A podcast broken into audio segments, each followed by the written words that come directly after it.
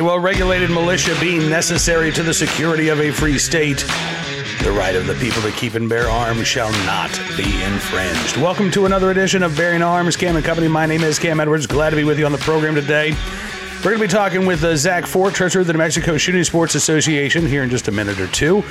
We are in the final week, the 30 day session in Santa Fe, and uh, there are a couple of gun control bills that are poised to get to the desk of Governor Michelle Lujan Grisham, but there are many others that, at least for now, appear to be in a holding pattern. Now, that could change over the next, uh, you know, 72 hours or so. Uh, we'll get to that in just a moment. We also have an incredible armed citizen story for you, an outrageous plea deal in uh, Milwaukee, Wisconsin to get to, uh, and of course, our uh, good deed of the day. Uh, but let's kick things off with our conversation with Zach Fort from the New Mexico Shooting Sports Association on the possibility I don't want to say it's a guarantee. I don't even want to say it's a likelihood at this point, but the possibility that Governor Michelle Lujan Grisham's anti gun agenda will largely stall out in the state legislature this year. Take a look and a listen. Zach, thanks so much for joining me on the program today. We are uh, heading into crunch time, it sounds like, at the Roundhouse this week. Yeah, just got a couple more days. You know, Thursday at noon, uh, this the 2024 legislative session ends in New Mexico. All right. So where are we right now? Well, there were f- dozens of gun control bills that were introduced at the uh, start of the session. Um, where where are we just right now in terms of uh, these bills getting across the finish line? So that's a great question. So right there was there were about a dozen gun control bills introduced in the 30 day session in New Mexico. You know, in New Mexico we alternate 60 day sessions, 30 day sessions. The 30 day session supposed to be you know just a budget session, pass the budget, go home. Well, this governor has made attacking our rights of one of her highest priorities as governor. So she int- so she had them introduce about a dozen gun control bills that they tried to do in a 30 day session. So where do we stand on all these bills right now? So all the bills that may pass this session are currently located on the floor of the House, meaning they're waiting for a vote by the full House of Representatives. There are two bills that are further along than any other bills. The first one is Senate Bill 5. That is the polling place gun ban, basically saying you're not allowed to bring a firearm either open or concealed to a polling place or within 100 feet of the polling place unless you're doing other business uh, by it, which is one amendment that was added on. That we it was a good amendment, but we still think it's a bad bill. Um, so that bill passed through the Senate. It's currently waiting to vote on the, the floor of the House of Representatives. That's Senate Bill 5. The other bill that's the furthest along right now is House Bill 129.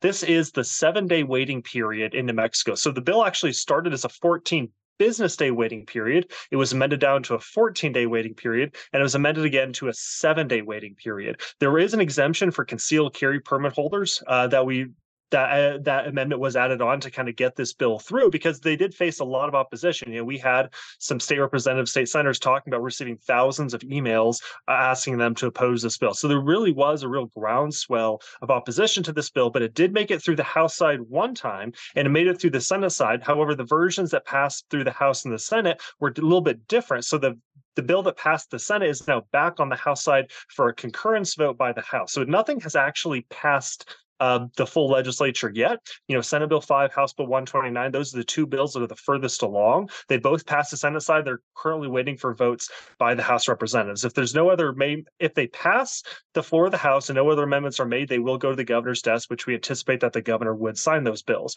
So that's why we're, we're, right now we're telling people is that everything that may pass this session is currently on the floor of the House. You know, a lot of the other bills, the under 21 semi-automatic ban, the House Bill 137, the semi-automatic rifle handgun ban. That bill is also it has not passed the Senate side.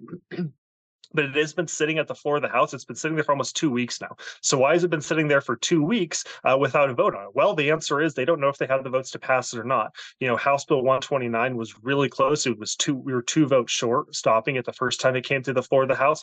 These bills are incredibly close. Is basically the message that I'm trying to get to people, and they're trying to figure out if they have the votes to do it at the end. We're trying to figure out, you know, if we have the votes to stop it here. So it is really imperative that if you're in New Mexico and you care about your Second Amendment rights, you need to to be talking to your state representative, send them, call their office, send them an email. If you've done it before, do it again. They need to continuously hear from people that we do not want these attacks, that we're sick and tired of, you know, criminals having free reign to do whatever they want in our state while they continually attack peaceful citizens who just want to be left alone.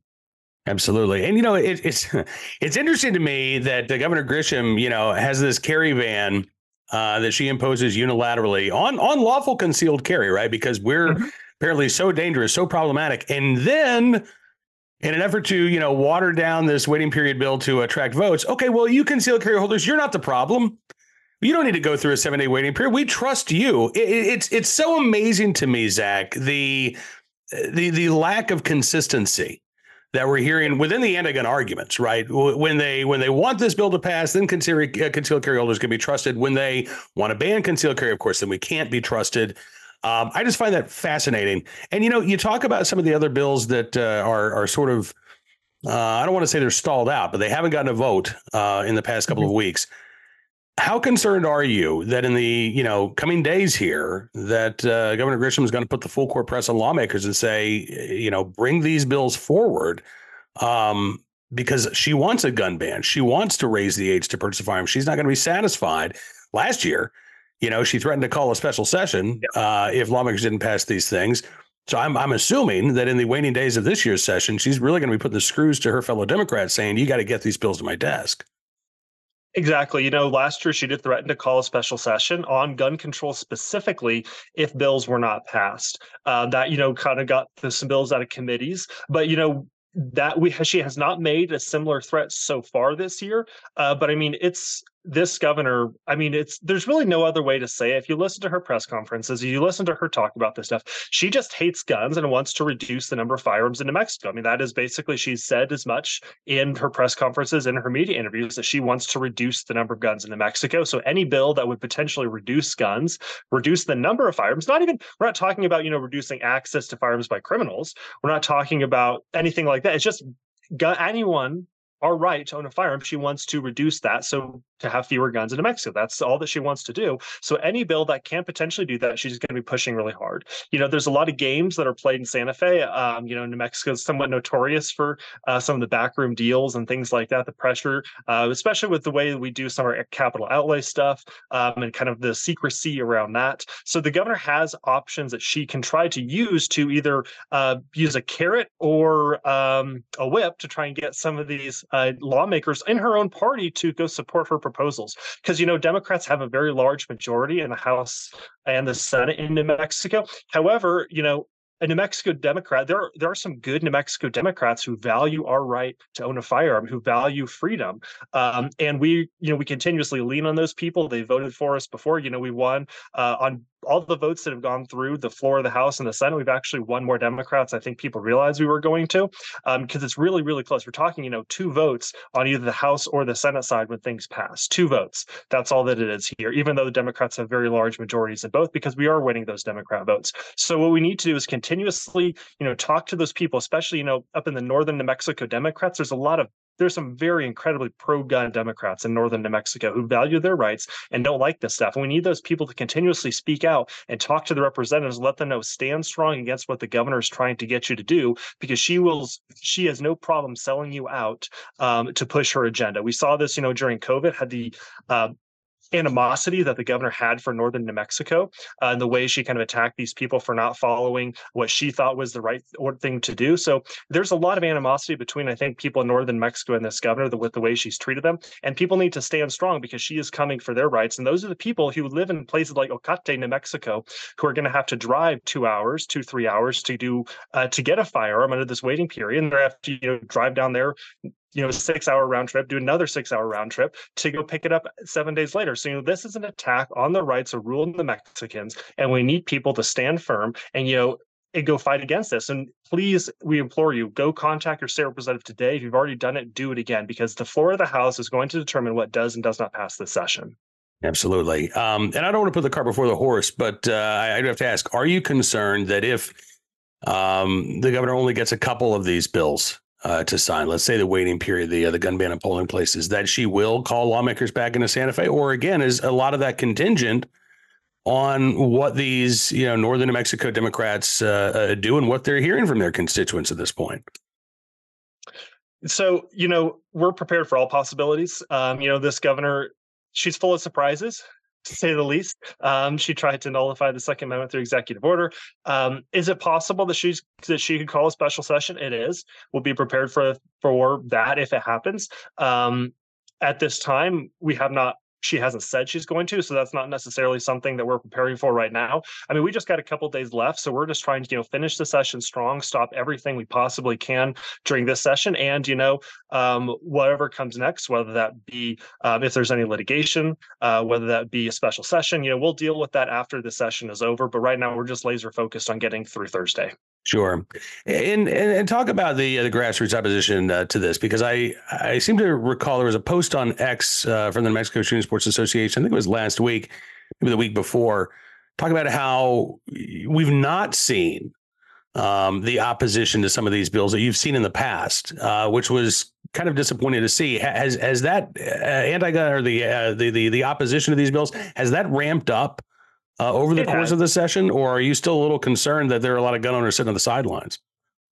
You know what what early in the session people really were not as engaged as i think we would have liked to see them be and i think there's a little bit of fatigue there because you know this governor just you know continually it's just this continuous like it's nonstop. There's executive orders. Every single session since this governor's been in office it's been a fight. You've got executive orders. You got everything else going on. So i think there was an element of fatigue where people were like they're just tired and giving up. Uh, but you know as we've gone through the session you know as you know this governor's agenda has kind of become more clear i think we you know we really have seen people step up. You know we had a good rally. It was freezing cold outside but we had you know a good rally out there in santa fe. So we have continued to see people speak up but you know i think there's still a lot of gun owners who do need who need to get involved who are not involved right now. Um, so there's definitely we there's a whole lot more because I mean New Mexico, we're a gun owning state. You know, I think by some surveys, you know, about half, half, roughly half of New Mexicans live.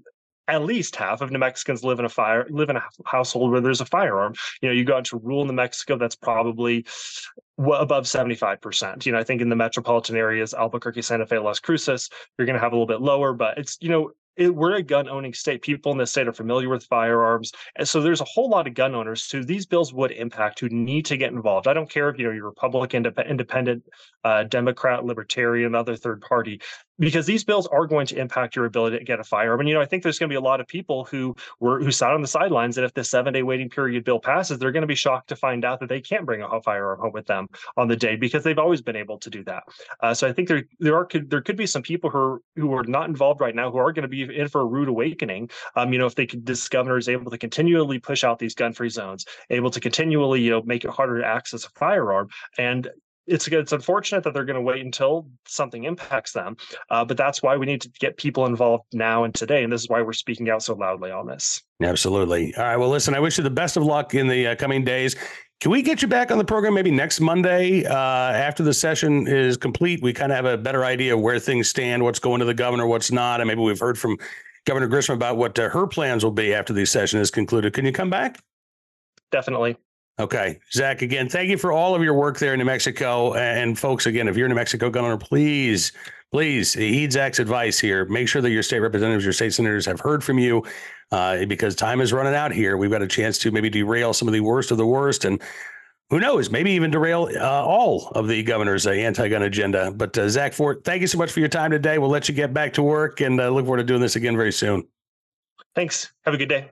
I appreciate Zach joining us for the update. We will, of course, be following closely everything that's going on in Santa Fe. But again, best thing to do right now, make sure your lawmakers have heard from you. And that's good advice, by the way, no matter what state you live in. Whether you've got good legislators or bad legislators, they still need to know that these issues impacting your right to keep and bear arms are vitally important to your continued support for them going forward, uh, or maybe your continued opposition, I suppose, uh, depending on who your lawmaker might be. All right, let's turn our attention now to today's armed citizen story, our good deed of the day, and our recidivist report.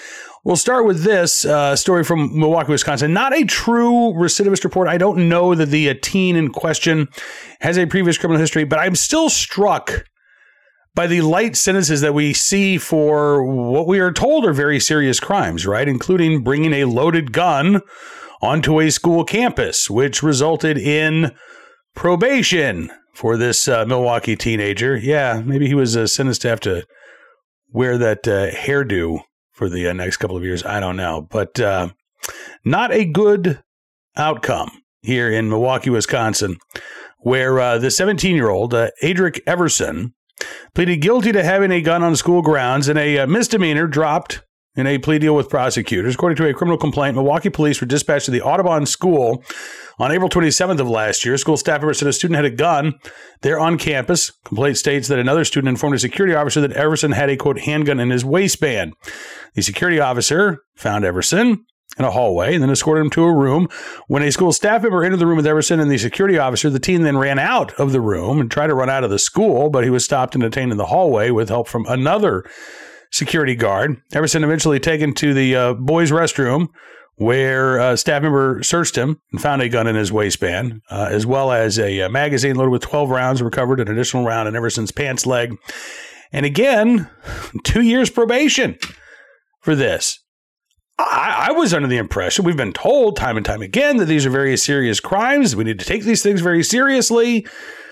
Of course, I guess that's you know when we're talking about passing laws that aimed or uh, that are aimed at people like you and I who aren't bringing guns onto uh, school campuses uh, as an underage teenager in illegal possession of a firearm, right?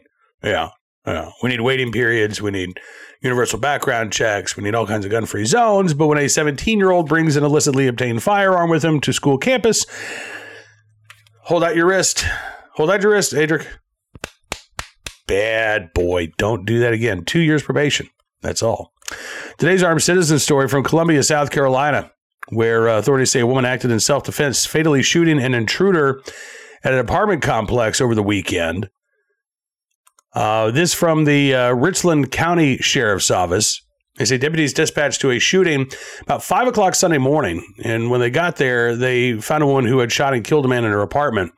Woman claims that she heard banging at the door to the apartment that she shares with her two children. As she approached the front door, the man, the man actually like, managed to break through. Woman told deputies that she retrieved a gun from her purse, asked the man to identify himself. I imagine that more like, Who are you? What are you doing here? Uh, he continued to approach the woman. At that time, she fired, shooting and killing him. It's called law enforcement immediately after it occurred. Investigators say the woman was brought to headquarters for questioning was released shortly after when it was determined that she was, in fact, acting not only in self defense, but in defense of her two children.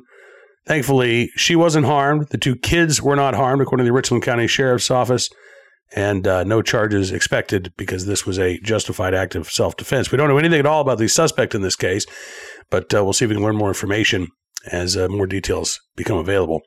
Finally, today, in the right place at the right time, willing and able to do the right thing. A uh, resident in uh, Florida who was able to rescue a, a couple and their dog from a capsized boat over the weekend. Yeah, that's never a good thing. This was in uh, Melbourne, Florida. Officers responded about uh, 7:30 Saturday night, um, locating the boat about a mile offshore and about two miles south of the Melbourne Causeway. So this wasn't just a, you know, the boat's sinking, let's hop off and swim a short distance to shore. The capsized boat had uh, two people who were still holding onto the boat as police began to speak with them. Multi agency rescue effort began. First responders from the Melbourne Fire Rescue, the uh, Indialantic Police Department, Melbourne Beach Fire Department, excuse me, Melbourne Beach uh, Police Department, the Brevard County Sheriff's Office Aviation Unit. Uh, as they were working to get a rescue boat in the water, however, a man in his own boat uh, was able to get there first and uh, saved the subjects who were uh, soon picked up by a Melbourne fire rescue boat taken to a, a local boat ramp. They were taken to a, a local hospital to be examined. The uh, couple medically cleared, released with no injuries whatsoever. Uh, I think the dog is okay as well. Melbourne police say they don't know why the 17 foot long boat capsized, uh, but they added that there was no further law enforcement investigation into the incident. Again, thankfully, everybody okay, thanks to the uh, quick thinking and the fast actions of a man in his boat there in uh, Melbourne, Florida on Saturday night. All right, that's going to do it for this edition of Bearing Arms Cam and Company. I want to thank you for being a part of the program as well. Coming up on tomorrow's show, we are slated to talk with uh, Cody Wisniewski of the Firearms Policy Coalition. Uh, fingers crossed that uh, nothing happens between now and then. so I will, uh, I, I, will, I will tease that with the anticipation that, uh, yes, that interview will be taking place. In the meantime, don't forget to check out BearingArms.com throughout the day. We are keeping you up to date on all of the latest Second Amendment information from all across the country, news you need to know about when it comes to your right to keep and bear arms. If you like what you see, I'd encourage you to become a VIP or VIP Gold member. All you have to do, go to BearingArms.com slash subscribe, use the promo code GUNRIGHTS, and you can get a significant savings on your membership. As always saying, thanks for showing your support. We're going to give you exclusive content you won't find anywhere else. Your support really does matter. It truly does make a difference. So thank you again. Enjoy the rest of your Monday. as well as a Monday can be enjoyed. We'll see you back here tomorrow. Until then, be well, be safe, and be free.